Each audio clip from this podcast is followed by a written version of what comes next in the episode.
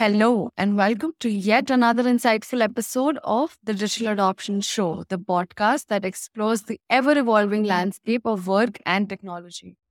Today, we have a rather interesting episode for you. As the season of the show is nearing its end, we thought it would be extremely helpful for our listeners if we can get two renowned thought leaders in the L&D space to come and talk about boosting employee performance and hacks for creating a future-proof learning environment so that all of you get some wonderful ideas regarding how to start 2024 in the corporate world. My first guest today is going to speak about the movement from the learning paradigm to a performance paradigm and the challenges and opportunities that organizations now face globally. We have had the pleasure of having with us Charles Jennings. Charles is recognized as one of the world's leading experts on building and implementing learning and organizational performance strategy. Charles has led learning and performance improvement projects for multinational corporations, government agencies, for nonprofits, and other organizations for more than 40 years now. He has been the Chief Learning Officer at Thomson Reuters, developing and implementing learning and performance strategies for more than 50,000 employees globally. Charles has also been a keynote speaker and an invited speaker mm-hmm. at many international events, including the Gulf Economic Forum conferences attended by the head of state, presidents, and prime ministers. In context to our con- conversation today, Charles has worked on the 70 20 10 model for more than 20 years by now.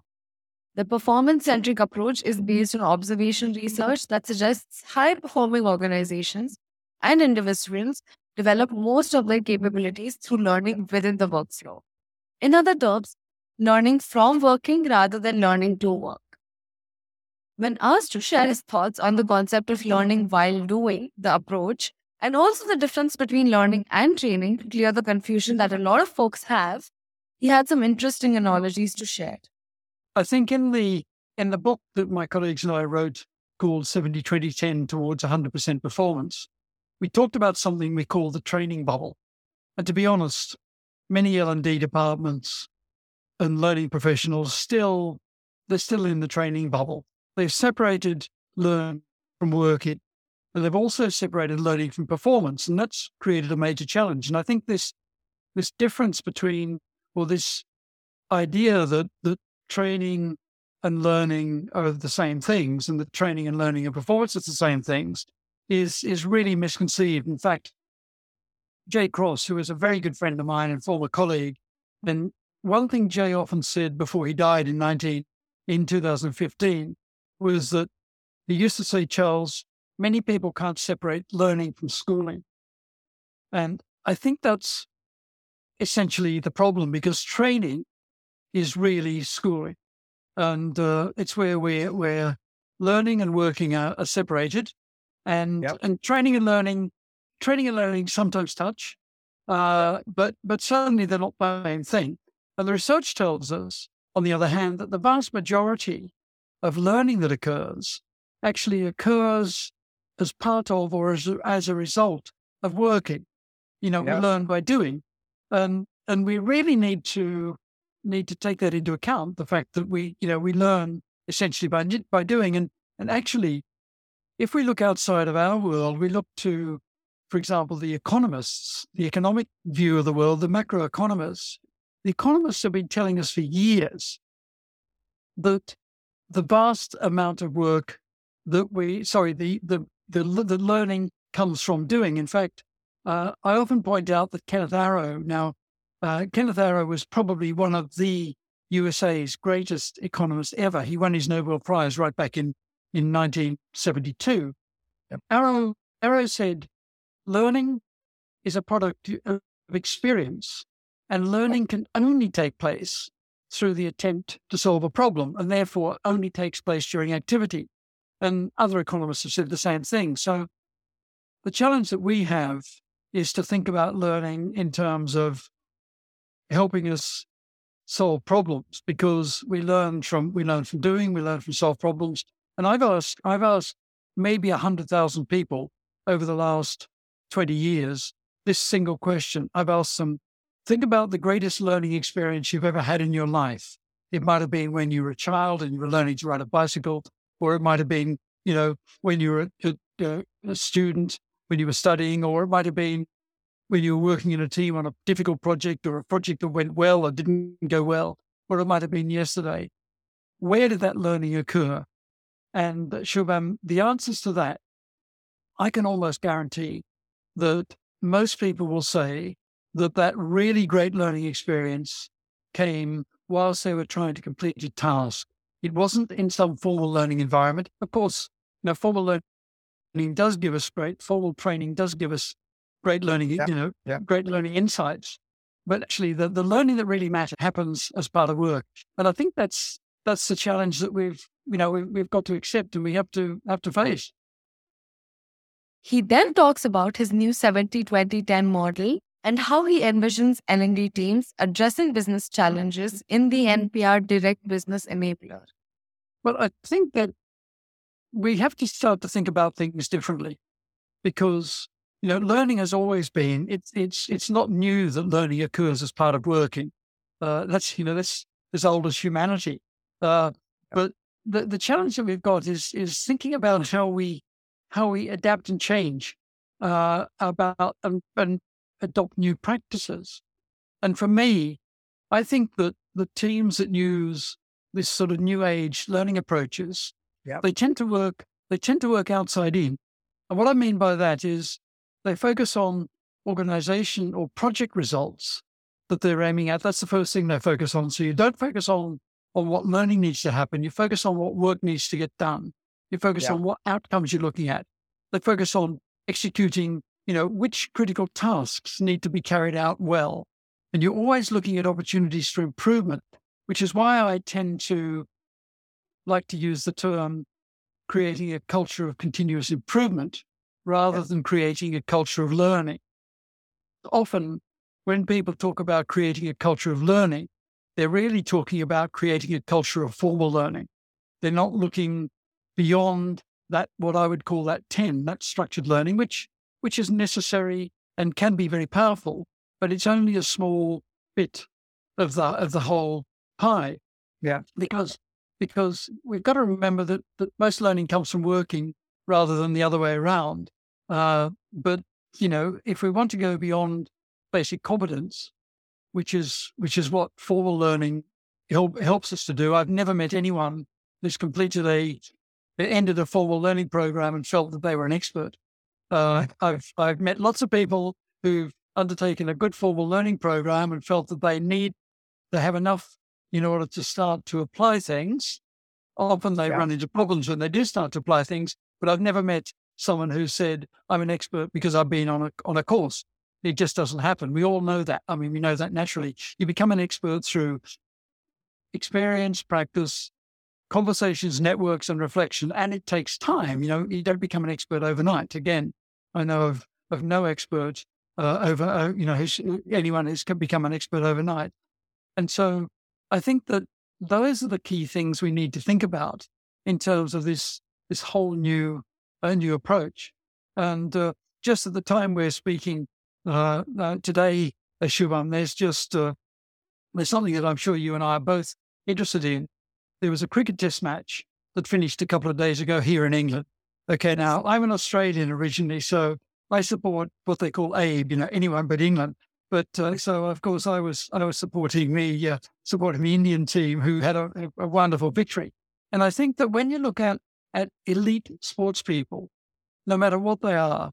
And just thinking about the the great performances that we saw in the in the most recent cricket test match.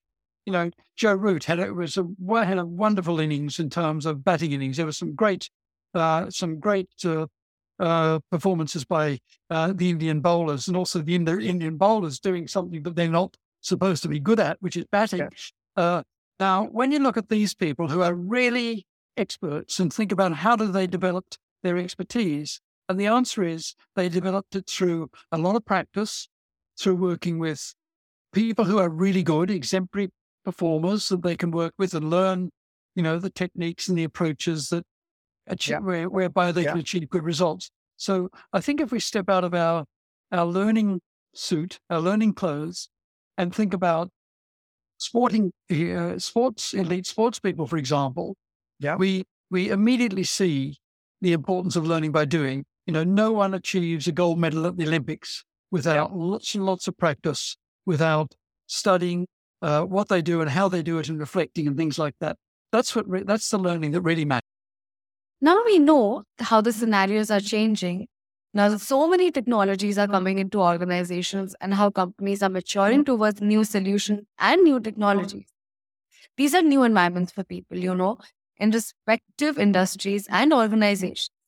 And following up on what Charles said, we are using these new scenarios with the aim of reaching a higher goal. But are we missing the bus on enabling people? He then sheds some light on the issues and tells us how we can start enabling people by leveraging these technologies.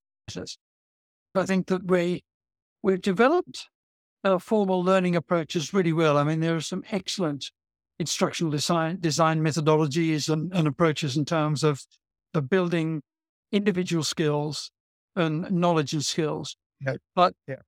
if we're going to have real impact, if we're going to have real business impact, there's a piece there that's missing, which is really around making that connection between the fact that individual knowledge and skills is just one part of the whole ecosystem, uh, the whole the whole system that delivers high performance for our organizations. And again, you know, we've known for years that if we simply train people up in terms of competencies and expect expect the work to be done to a very high standard and expect business results, there we're going to be missing things. We have to think about the whole. We have to take a systemic view and look at the whole the whole approach. And if I can give you an example about how L&D can address these business challenges yeah. to really add business value, uh, we work with a company called Hilti. Now, many yeah. people will know the know the company Hilti. It's a global construction company. And they approached us uh, the 70 2010 Institute a few years ago. And uh, it's the challenge was that they had eh, the challenge wasn't a learning challenge, the challenge was a business challenge. And one of their business challenges they had was around about a third of their newly hired sales managers were either leaving or being promoted within 12 months of, of being recruited. So the company was growing rapidly but also there was lots of pressures on, on sales managers. And as we all know, yep. you know, sales yep. managers need to need to deliver tangible business results, or else yes. they don't get their bonuses and the company's not happy. So you have you have you know two sides, two unhappy sides to the the piece. So what Hilti found was that it was very expensive to hire new staff, and that this turnover, uh, high level of turnover, was really damaging the company. So so we worked with the uh, Hilti L&D team to help them expand their thinking uh, from the learning paradigm into the performance paradigm. Uh, and we work with some of their regional sales managers. And they, when they analyzed their onboarding processes, they found that the, the programs were too long.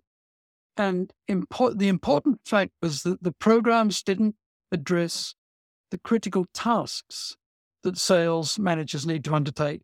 So there was a lack there was that gap between it was what, what we call the knowing doing gap. Gap, gap between yeah. training people in terms of making sure they know what to do yeah. and actually making sure that they do it because it was based around competencies and things like that. It wasn't based around critical tasks, you know, the work that needs to get done. And in the work that needs to get done, what are the critical things people need to do?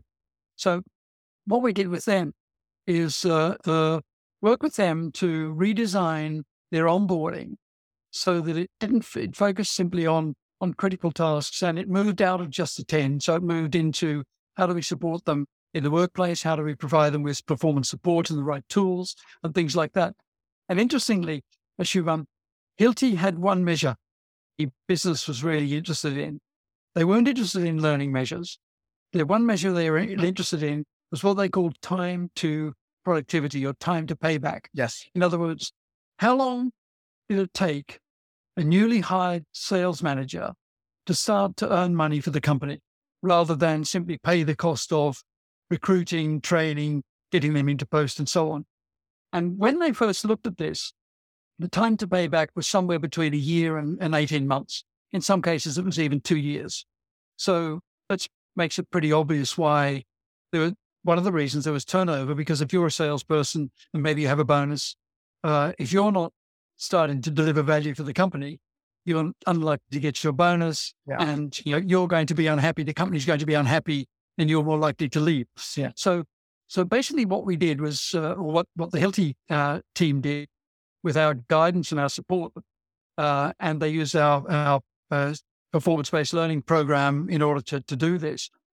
Basically, what they did was they uh, they redesigned their their onboarding program and measured the time to productivity, the impact. The output of that was that that time to productivity and payback came down from around 18 months to somewhere between three and six months. And so wow. that was, uh, and particularly in their in their groups in in in Southeast Asia, particularly, it was really clear that the the business impact was absolutely immediate and profound. So they could, and they could measure it. So they, they could measure the fact that if someone was, if someone was onboarded, that they could start to produce value for the company within three months, within three months rather than 18 months. It's a clear business case, you know, a high value business case. And I think I give you that example because that requires a different way of thinking. It's not thinking about learning. It's thinking about what is the business impact that we need to help with and what are the solutions that we can develop to do that and and the key for this was very much around the the area that that, that Whatfix's work works in which is performance support in other words how can we help people do their jobs whilst they're doing their jobs so and that's the key it's it's about preparing them to do their jobs but mainly yeah. about helping them do their jobs while they're doing jobs how can we make sure that the errors are reduced, that the performance is improved, that the outputs are delivered, that speed to speed to delivery is increased, and all those sorts of factors. So, so that I think is the major rethink that's required. So it's a it's a change in mindset, but also a change in practices and and the methodology that we've developed over a number of years now really sort of is focused around that. It's focused around what we call moving from the the learning paradigm to the performance paradigm, moving from being an order taker to being a performance enabler or a value creator. So moving your, your whole business model. Giles then sheds light on the best way to transform learning methods to performance metrics and that focus on inputs to outputs of a business. Yes, again, that's a really good question because I think people have been struggling with this for years. And the challenge is it's almost impossible, certainly in my experience and experience of my colleagues, it's almost impossible to demonstrate business value by using learning metrics.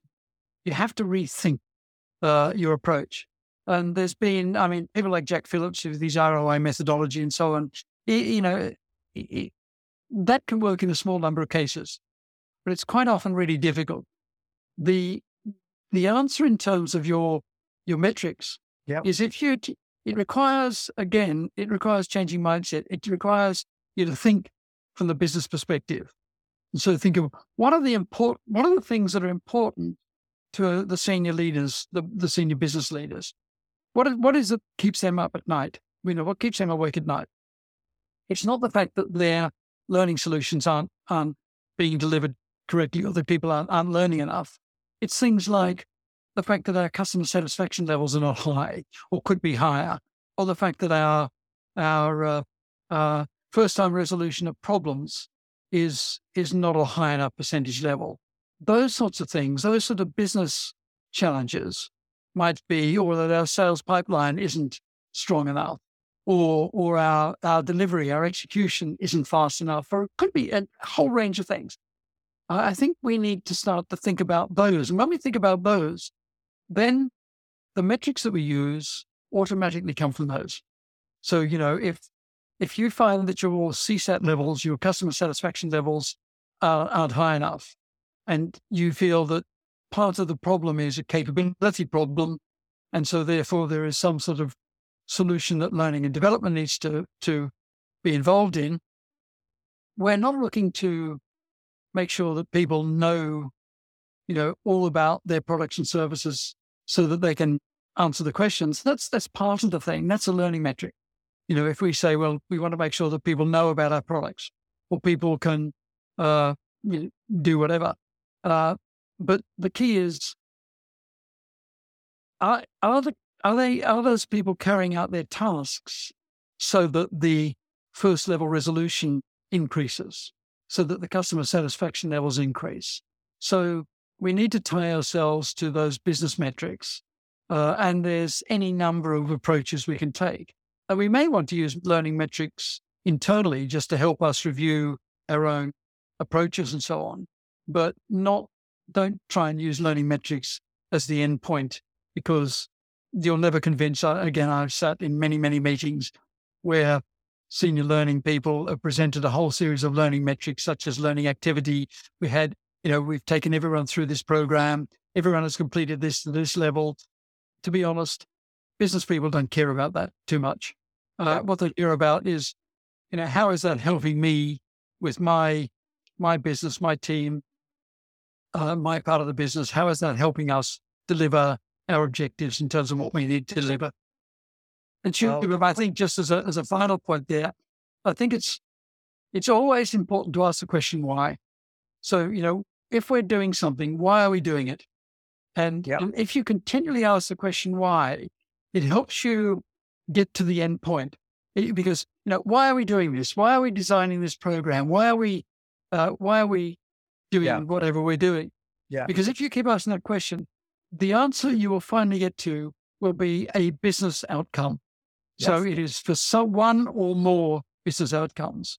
And it might be as part of that process, it might be that we're helping people develop their own capability and develop their own careers and things like that. Uh, so, and that that's important. I shouldn't I shouldn't step away from that. I think helping people develop so that they have career progression and they can have a fulfilled and, and successful career is important. But if if learning and development only focuses on individuals and only focuses on career development associated from the business, and they will be a sideshow to a certain extent. I mean, everyone naturally, every organization wants to provide a great learning opportunity for their employees and great opportunities for development, of course. Yeah. But actually, but actually the key, the key role of L&D is to have business impact and to, to make sure that the, our businesses can survive, our businesses can thrive. Because if we don't do that, we can spend our lives helping people develop their careers, but their careers are not going to be in that in our organization. They're going to be somewhere else. My next guest on today's podcast is Claire Doody. She's an industry veteran in the L&D space and has worked for global companies at various leadership roles. And she also runs her own startups. She's a thought leader in the field of learning who will be discussing a few must follow hacks to build a future proof learning workspace with us today. She starts by introducing herself. I'm Claire. I work with people who want to change work. Uh, I've set up a consultancy called Work in Motion. Um, so I do that by working with individuals one to one as a thought partner. I run peer based inquiries into the future of work and the future of learning and development. And um, I help companies to develop and execute um, their strategies for new ways of working. So that's me, and I'm I'm here for the chats. Delighted to be here. She has an immense experience of 20 plus years in the field of learning. So we began by asking her about the common problems between the various sectors that she has worked in when it comes to training the employees, earning higher education, and different concepts. Yeah, I mean, I, and I speak to people from lots of different, um, you know, industries as well. And uh, to me, I think the there is a common problem that, regardless of what sector you work in, if you work in learning and development, and that's the belief that training is the solution to whatever problem presents itself. So, you know, often L&D is in a silo. It's like we're the training people. Come to us for training. We deliver training. That's what we do. And you know, some of it is structural because it's it's siloed a little bit, and some of it is just a, a need to reframe and recalibrate the role. Because I think most organizational challenges cannot be solved by training alone. You know, there, it might be that there's a, a new technology needed, or the process is flawed, or you know, it could be that leaders aren't role modeling the behavior, but you're trying to, you know, get everybody to role model to, to to behave in a certain way. So in those situations, training can actually be become part of the problem. And it's when training can, can get a, you know, when, when you can get negative feedback that it's not working, but it was never going to succeed because it wasn't looking, you know, at the problem in in in its wholeness.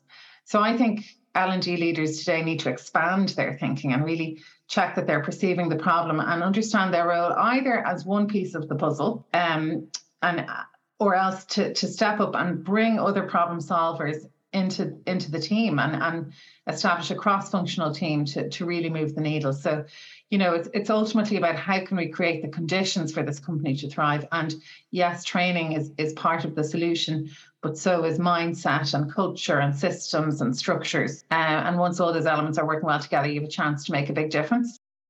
As we are aware that post-COVID, technology has become the backbone of any L&D function. Claire's insights into how leaders can use technology more effectively while keeping the human element in mind are invaluable. Yeah, I mean, it's it's funny because I think technology can make experiences more human than being physically in the same room together. Like, okay, when I started my career 20 years ago, uh, there was a, a very strong, uh, you know, gap between being alone, working through content on an LMS, and today, where you know there there can be real transformational learning experiences you know when you're using like things like slack and miro and zoom and you've got multiple touch points it can be very powerful. And it's not that i don't think there's you know, I don't, I have nothing against in-person experiences. I think that, that we crave that connection. But a well-designed, uh, tech tech-enabled learning can be really human, and it, it can create a continuity outside the, the classroom to build a more sustainable relationship across peers, and it can be much more inclusive. If, if so, I'm participating in a course at the moment that's being run out of Canada, so I don't have to get on a plane from Dublin, for, you know, abandon my husband and to, to the three kids pay for a hotel, pay for flights, I can participate in that course from here. Uh, and also for introverts, you know, they can manage their energy levels better than being like overwhelmed by just the experience of being around lots of people. So there's benefits that, you know, technology brings to L&D that that you know that you just can't have in the classroom and, and not to not to denigrate classroom experiences. I love them too, but I think there's huge opportunity now. What I will say is there's a caveat which mm-hmm. is that you know to to get to that very high standard you, you need really good learning design and you need really good facilitation to create those experiences. Um, and that creates a tension almost between scalability and the, the number of touch points or how human how, how much you know facilitator moderated the program is. And and then on the other end of the spectrum sadly there's plenty of just content you know festering away on learning management systems that that would make you feel very isolated um, using e-learning and you know or, or, the tools aren't being fully utilized but you know there's great opportunity I, I think it's never been more exciting really for L&D to to start using technology um, oh, I mean start we're past starting but to really exploit what's available Following up on what she shared with us, we were keen to know what success is achieved at the beginning of the launch of these new programs like e learning systems and all? Or are there any friction points that she sees when people approach it?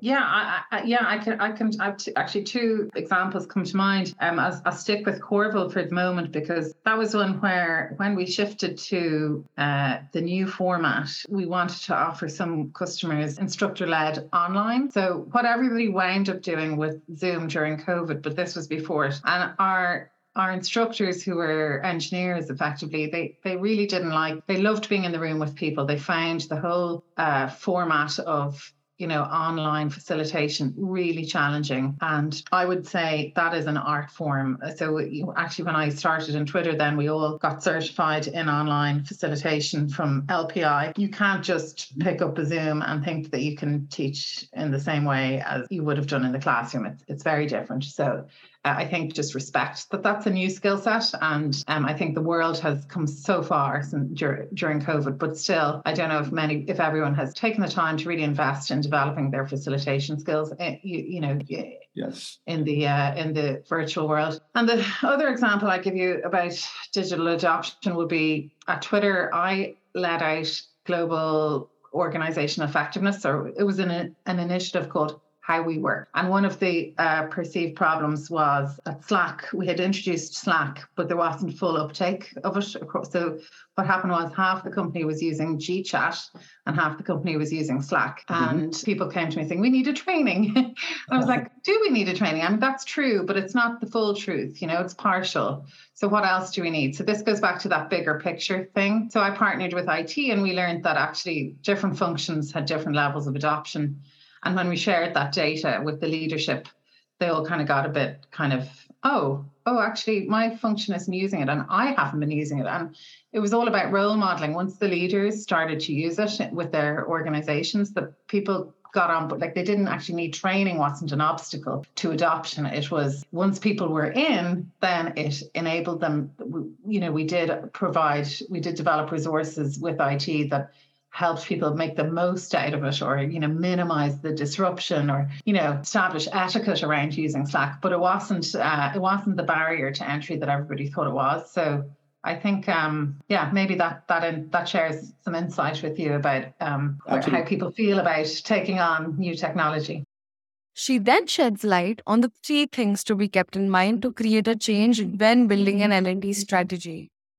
So the first one, and like this could just be all three, but the first one is about understanding the business and what its purpose is. Like the coming along with a you know standard playbook of you know offerings from, from what you know the, I suppose the standard L and D offering of onboarding and manager training and whatever that is you know you it, it, you really need to understand what's important to your business and what's important to your business over the coming years like if your business is going to double in size over the next 18 months you will probably benefit from putting in place some diverse hiring and interviewing skills. If your business wants to break into new markets how can you help them do that? And you know sometimes it's it, it's a scary conversation to have when you you really don't know the answer. Like so a lot of people want to go into conversations knowing that they have the answer and that they can you know um, deliver for for for that person. But you know it's very powerful even just to have that conversation with the business. You get them much more bought into what you're trying to do. And if you listen to what they're telling you you'll understand how you can really make an impact. That's number one